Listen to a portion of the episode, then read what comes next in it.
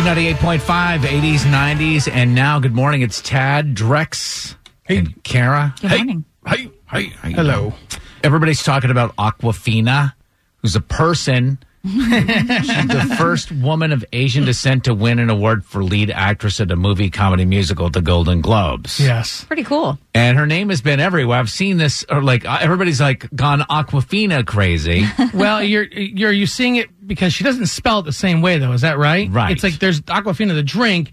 She spells it differently. Is that right? yes. It's for copyright infringement, I'm sure. I Why mean, if she- she's going to be uh, acting and making money and representing herself as a brand and as this person, Awkwafina, and there's also Aquafina the water, you've got to have some kind of Right. Because division between the two. Because Pepsi owns Aquafina, right? Mm-hmm. Right.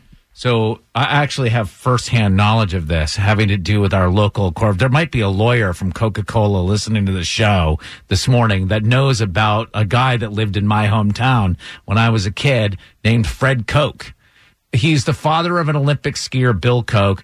He was, let me say, eccentric. Okay. He would do random things like go down to the local jail and bail everybody out of jail. Really? He was always in the news.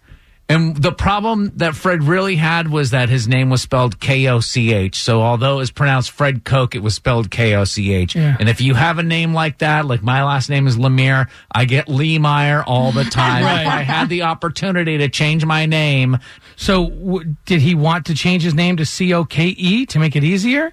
he took it a step further because, as I mentioned, he was eccentric. Mm-hmm. So he changed his name to Coke is It. Stop it. Are you serious? Coca Cola Corporation of America, based here in Atlanta, mm-hmm. sued him for copyright infringement.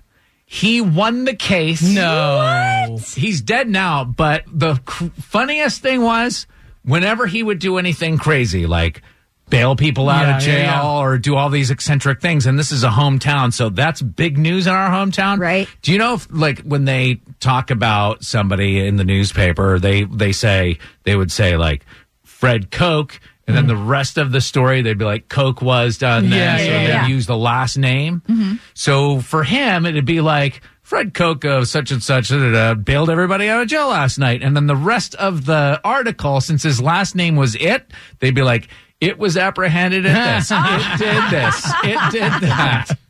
So there you have the story of Mr. Koch. Right? Yeah.